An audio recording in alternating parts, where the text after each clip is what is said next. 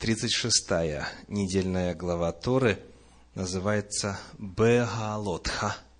Бегалотха. И начинается она в начале восьмой главы книги Бамидбар, книги числа, числа 8.1, и заканчивается в последнем стихе 12 главы. Числа 12 глава, 15 стих или 16, в зависимости от перевода, которым вы пользуетесь. Итак, 36 недельная глава Торы, книга Бамидбар, 8 глава, 1 стих и до конца 12 главы. Есть один эпизод в нашей недельной главе Торы, которому предшествуют еще несколько на ту же самую тему. И я приглашаю вас прочесть в начале в книге «Исход» в 13 главе, в книге Шмот, 13 глава, стихи 21 и 22. Книга Исход, 13 глава, стихи 21 и 22. Господь же шел пред ними днем в столпе облачном, показывая им путь, а ночью в столпе огненном, светя им, дабы идти им и днем, и ночью не отлучался столб облачный днем и столб огненный ночью от лица народа. Это книга Шмот, 13 глава, стихи 21-22. Прочитанные стихи описывают самое начало пути Израиля после выхода из Египта. Господь их вел лично – непосредственно, визуально. Днем это был столб облачный, ночью столб огненный, так, чтобы они могли идти не только днем, но и ночью. Если Всевышний считал, что именно так нужно провести сегодня ночь. Далее, в сороковой главе книги Исход – в стихах с 36 по 38 описывается дальнейшее местоположение и функция столпа облачного и столпа огненного. Книга Шмот, 40 глава, стихи с 36 по 38 сообщает. Когда поднималось облако от Скинии – Тогда отправлялись в путь сыны Израилевы во все путешествие свое. Если же не поднималось облако, то и они не отправлялись в путь, доколе оно не поднималось. Ибо облако Господне стояло над скинию днем, и огонь был ночью в ней, пред глазами всего дома Израилева во все путешествие их этот столб облачный и огненный был локализован после изготовления мешкана скинии и всегда находился над святилищем, по-прежнему служа ориентиром, по-прежнему служа сигналом, когда идти, когда стоять, когда передвигаться, когда отдыхать. И вот теперь наш, собственно, отрывок из нашей недельной главы Торы, книга числа, книга Бамидбар, 9 глава, стихи с 15 по 23. Книга числа, 9 глава, стихи с 15 по 23. В тот день, когда поставлена была скиния, облако покрыло скинию откровения и с вечера над скинию как бы огонь виден был до самого утра. Так было и всегда. Облако покрывало ее днем и подобие огня ночью. И когда облако поднималось от скинии, тогда сыны Израилева отправлялись в путь. И на месте, где останавливалось облако, там останавливались станом сыны Израилевы по повелению Господню отправлялись сыны Израилевы в путь, и по повелению Господню останавливались. во все то время, когда облако стояло над Скинию, и они стояли. А если облако долгое время было над Скинию, то и сыны Израилевы следовали этому указанию Господа и не отправлялись. Иногда же облако немного времени было над Скинию. Они по указанию Господню останавливались и по указанию Господню отправлялись в путь. Иногда облако стояло только от вечера до утра.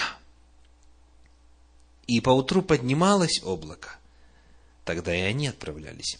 Или день и ночь стояло облако, и когда поднималось, и они тогда отправлялись. Или если два дня, или месяц, или несколько дней стояло облако над Скинию, то и сыны Израилевы стояли и не отправлялись в путь. А когда оно поднималось, тогда отправлялись.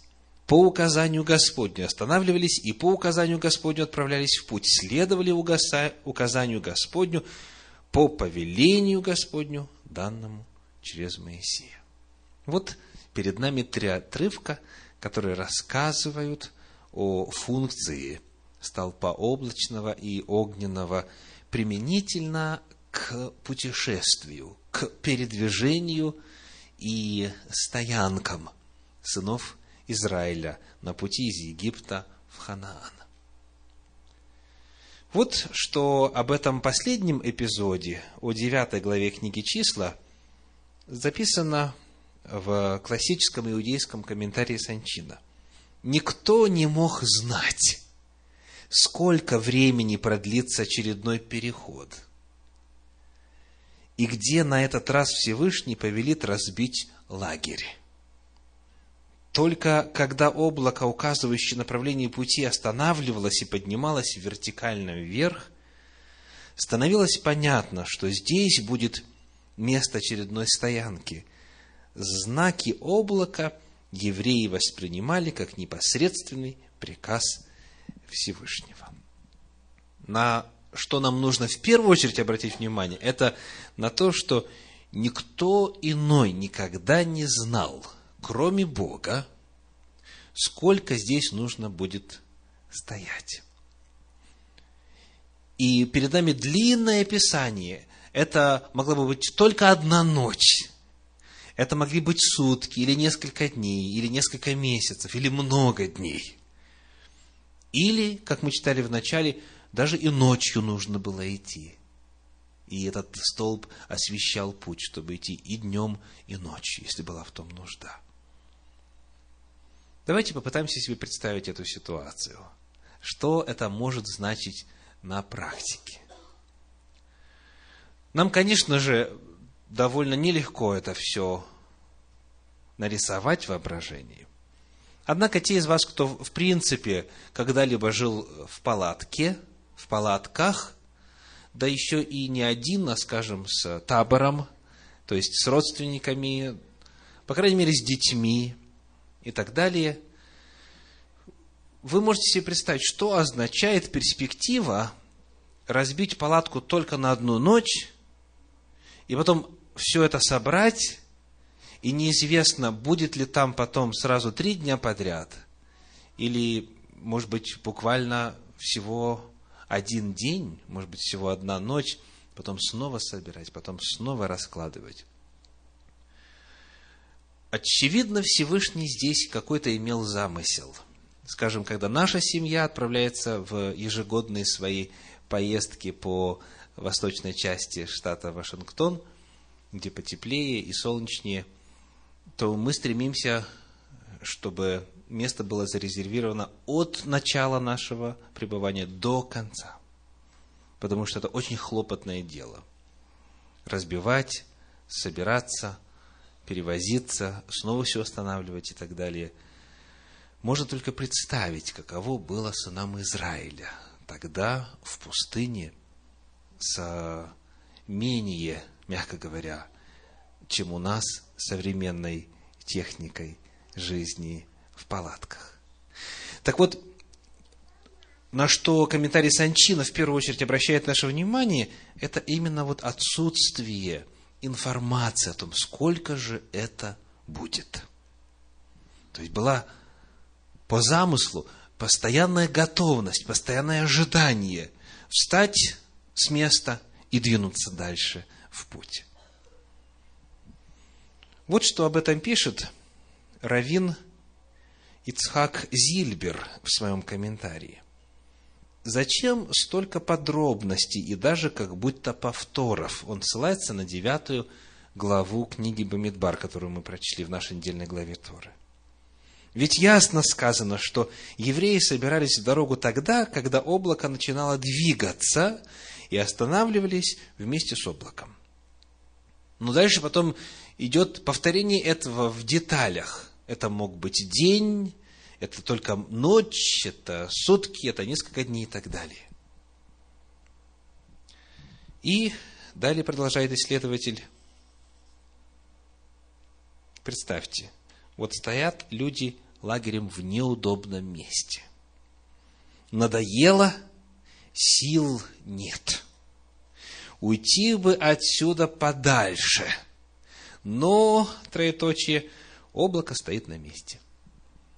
Евреи не идут и даже не говорят о походе. А бывает и наоборот. Люди долго находились в пути и очень устали, наконец остановились. Не успели как следует отдохнуть, вдруг облако двигается. Это приказ сниматься с места. И они беспрекословно подчиняются. Или более того, на ночь остановились, а утром снова в путь. Или остановились на целые сутки, думают, длительная остановка, начинают разгружаться. Вдруг облако поднимается, и все снимаются с места. И далее Ицхак Зильбер цитирует из книги пророка Иеремии, из второй главы, первые два стиха. Иеремии, вторая глава, первые два стиха. «И было слово Господне ко мне, иди и возгласи в уши тщери Иерусалима, так говорит Господь, я вспоминаю о дружестве юности твоей, о любви Твоей, когда Ты была невестою, когда последовала за мною в пустыню, в землю незасеянную. Пророк Иеремия, передавая Божьи слова, описывает характер взаимоотношений между Богом и Израилем, вот тем народом, который вышел из Египта. Какие слова вы заметили? – такое интересное слово, как дружество, о дружестве юности твоей, в иных переводах благосклонность или доброе отношение, и главное слово и любви твоей, о ней я вспоминаю, когда ты была невестою и последовала за мною в пустыню.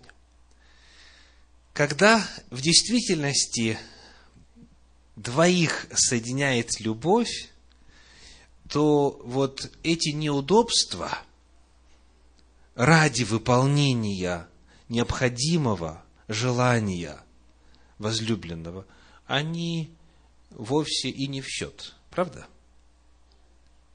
Когда вот в самом начале наших взаимоотношений Господь говорит, то есть когда я тебя вывел из Египта, и теперь в новом статусе тебя представил всему миру тогдашнему, вот тогда ты меня любила и последовала за мною в пустыню.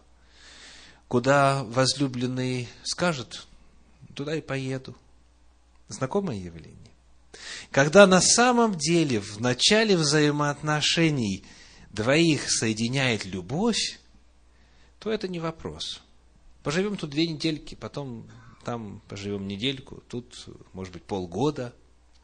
Как надо, так и сделаем.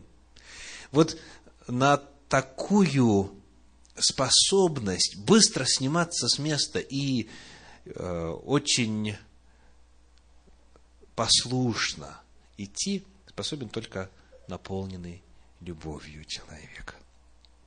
Об этом мы читаем в 32 главе книги Второзаконии и книге Деварим, 32 глава, стихи с 9 по 12. То есть, о характере взаимоотношений между Богом и Его народом, и одновременно мы найдем здесь и ответ на вопрос, а почему Господь вот заставлял порою сниматься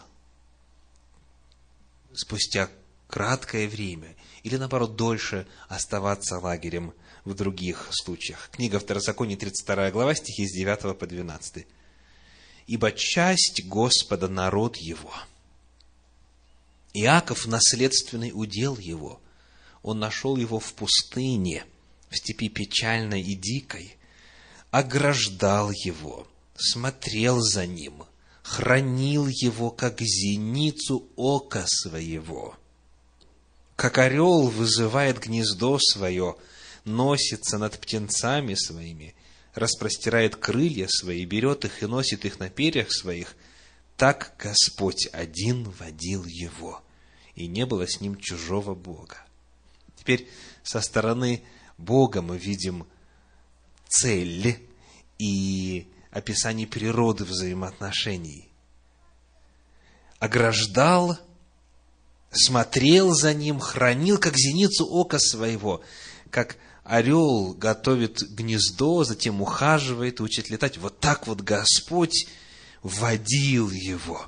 То есть, то, что внешне могло показаться бездумными и малообоснованными передвижениями по пустыне, на самом деле было реализацией Божьей заботы и любви.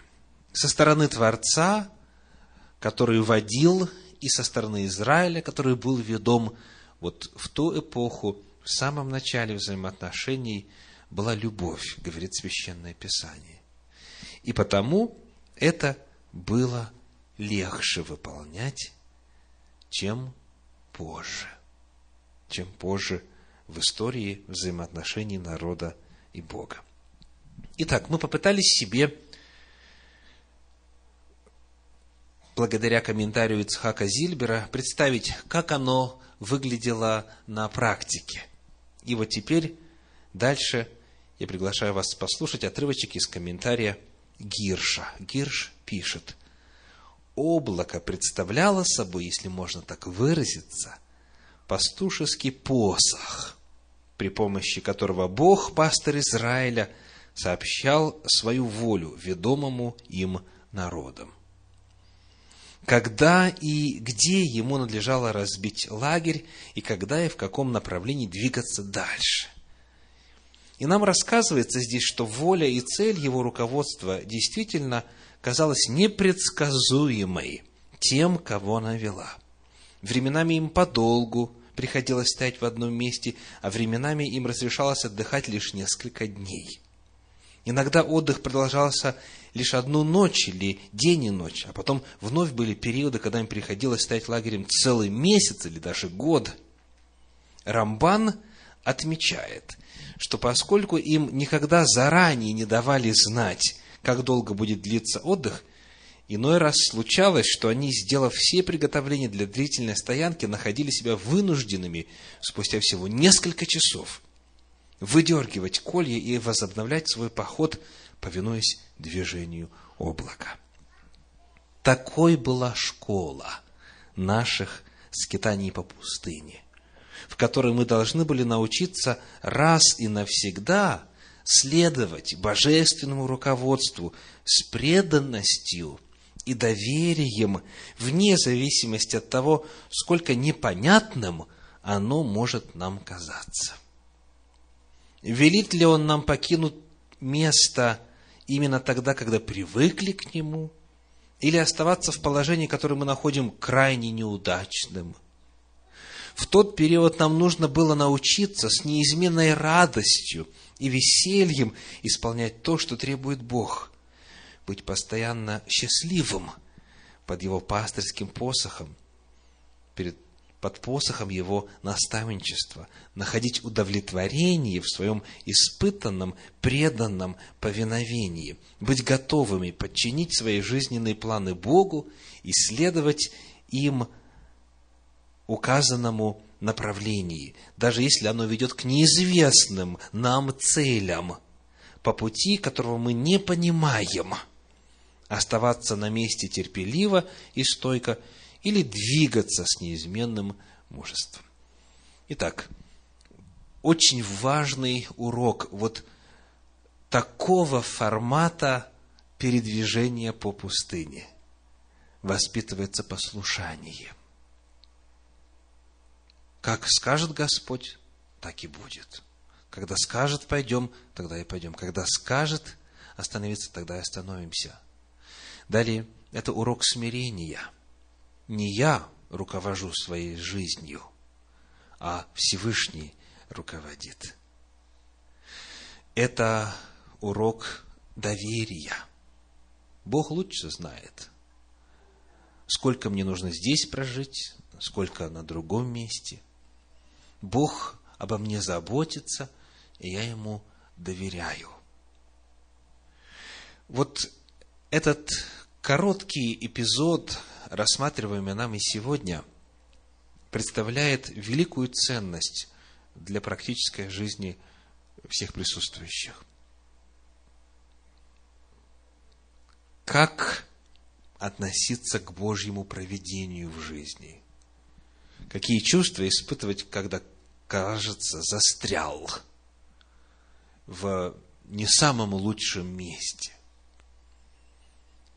И многие, к сожалению, не выдерживают испытаний, начинают на Бога злиться, э, Богу молиться, чтобы Он их поскорее вызволил из э, этого неприятного места. А между тем, возможно, Всевышний специально вас туда определил, чтобы вам можно было научиться чему-то важному. Вот это неизменное доверие, неизменная надежда и упование на Всевышнего представляет собою очень важный урок из того, как Господь вел свой народ по пустыне. И вот, когда мы открываем иные места Священного Писания,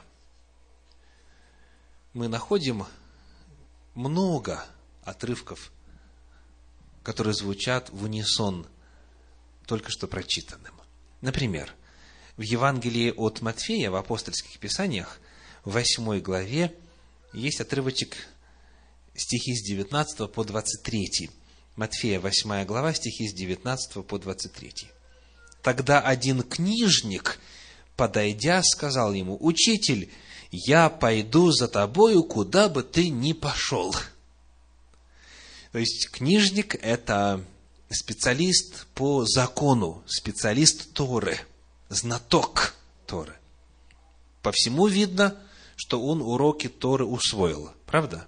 Я пойду за тобою, куда бы ты ни пошел. Именно этому Бог сорок лет учил свой народ в пустыне. Идти за Богом, куда бы он ни пошел, и когда бы он ни пошел. Чего бы это ни стоило. Идти, исследовать. И вот перед нами похвальная такая декларация. «Я пойду за тобою, куда бы ты ни пошел». И говорит ему Ишуа, «Лисицы имеют норы, и птицы небесные гнезда, а Сын человеческий не имеет где преклонить голову». Что означает ответ Иисуса? Он смотрит дальше слов и глубже заявлений. Он смотрит на мотивацию этого человека. Почему он готов идти за Иисусом, куда бы он ни пошел? Потому что надеется, что тот далеко пойдет, и он, соответственно, за ним пойдет раз это Машех, раз в действительности видно, что пророчества в нем исполняются, значит, всякий, кто последовал за ним, вот с самого начала в особенности, он, естественно, гарантирует себе обеспеченное будущее. Это подобно тому, как человек принимает внутри себя решение, стать ли компаньоном в этом бизнесе или нет. Будет он успешен или нет. И если подсчеты показывают, что все должно состояться, и в действительности будущее будет хорошим в этой компании, то тогда, естественно, есть смысл как можно скорее подписать договор и как можно теснее соединиться с тем, кто начинает. И потому Ишуа, зная все это, зная, что в сердце этого книжника, он говорит ему, в следовании за мной может и не оказаться больших дивидендов, поскольку у меня вообще нет ничего. Лисицы имеют норы, птицы небесные гнезда, а сын человеческий не имеет где и головы преклонить. Итак, перед нами здесь вопрос. Слова – это хорошо. И многие из нас научились правильные слова говорить.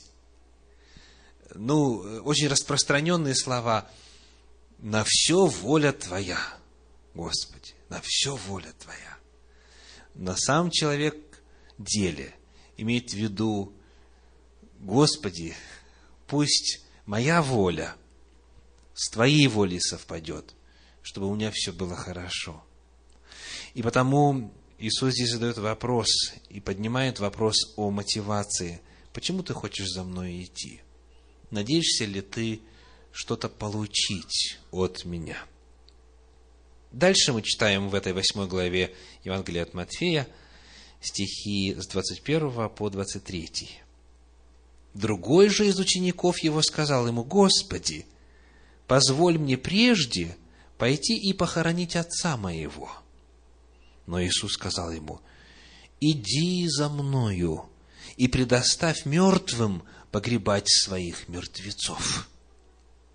И когда вошел он в лодку, за ним последовали ученики его. Очень интересный эпизод, очень интересная фраза – позволь мне прежде похоронить отца моего. Что это значит? Вот как этот эпизод объясняет известный комментатор Уильям Баркли. Он говорит, настоящее объяснение, несомненно, связано с тем, как иудеи употребляли фразу «я должен похоронить моего отца», как она еще и сегодня употребляется на Востоке. В литературе приводится такой разговор представителя западной цивилизации, который находился в Сирии с миссией. Его звали Вальдер Майер. И вот он, разговаривая с одним интеллигентным и богатым молодым представителем Турции, посоветовал ему завершить свое образование, поехав в Европу, чтобы расширить свой кругозор. Молодой человек на это ответил, я должен сперва похоронить моего отца.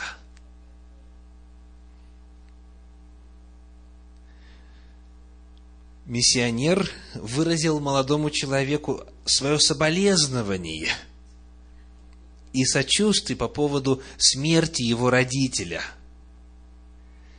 Но турок объяснил, что отец его в полном здравии, а под этим выражением он подразумевал, что должен сперва выполнить все свои обязательства по отношению к родителям, прежде чем оставить их и отправиться в такое путешествие, что он не может оставить дом до самой смерти своего отца, что, может быть, произойдет еще очень не скоро. Вне всякого сомнения, именно это и имел в виду человек, говоривший с Иисусом. Он хотел сказать, я последую за тобою когда-нибудь позже, когда отец мой умрет, и я буду свободен. То есть, когда я выполню свой сыновий долг, как он понимается в том контексте на Востоке, когда я похороню своего отца. Он, иными словами, откладывал следование за Спасителем на много лет, на неизвестный, на неопределенный срок. Иисус был мудр, он хорошо знал человеческую природу, дальше пишет Уильям Баркли. И он хорошо знал, что если этот человек не последует за ним тотчас же, он не последует за ним никогда. У нас часто бывают такие импульсивные моменты, когда мы стремимся к высоким идеалам, и мы часто даем этим моментам пройти, так ничего и не предприняв. Очень часто трагедия нашей жизни сводится к трагедии неиспользованного момента. В нас возникает побуждение к какому-либо действию, побуждение бросить какую-либо слабость или привычку. Мы хотим сказать кому-то что-то, слово сочувствия или предостережения, или воодушевления, но момент проходит, поступок остается несовершенным, порог остается непобежденным, слово остается несказанным. И в лучших из нас есть добрая доля летаргии и инертности. Определенная привычка откладывать дело со дня на день. Какой-то страх, какая-то нерешительность. И очень часто момент прекрасного побуждения так никогда и не воплотится в действие и не станет явью. Иисус говорил этому человеку, сейчас ты чувствуешь, что ты должен оставить это мертвое общество, в котором ты вращаешься. Ты говоришь, что покинешь его через много лет, когда умрет твой отец. Уходи сейчас же, или же ты вообще не выберешься оттуда. Вот чему Бог хотел научить свой народ.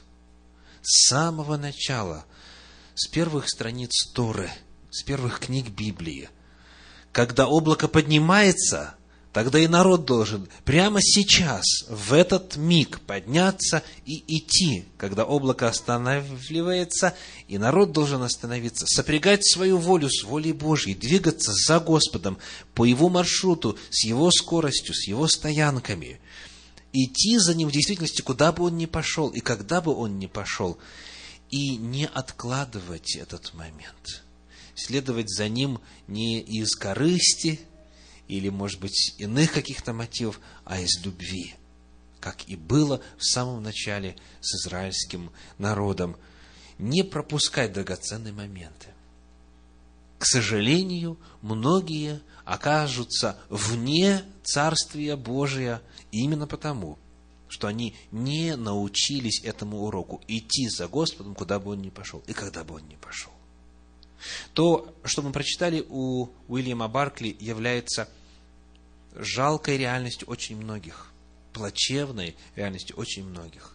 Понимают, но когда первое действие Духа Божия касается человека, и появляется убежденность, что именно так надо сделать, это не делается, человек откладывает, и потому силу воздействия Божьего на себя снижает, нивелирует, и в конечном итоге хотя Бог продолжает говорить, человек уже практически не способен воодушевиться, чтобы это таки сделать.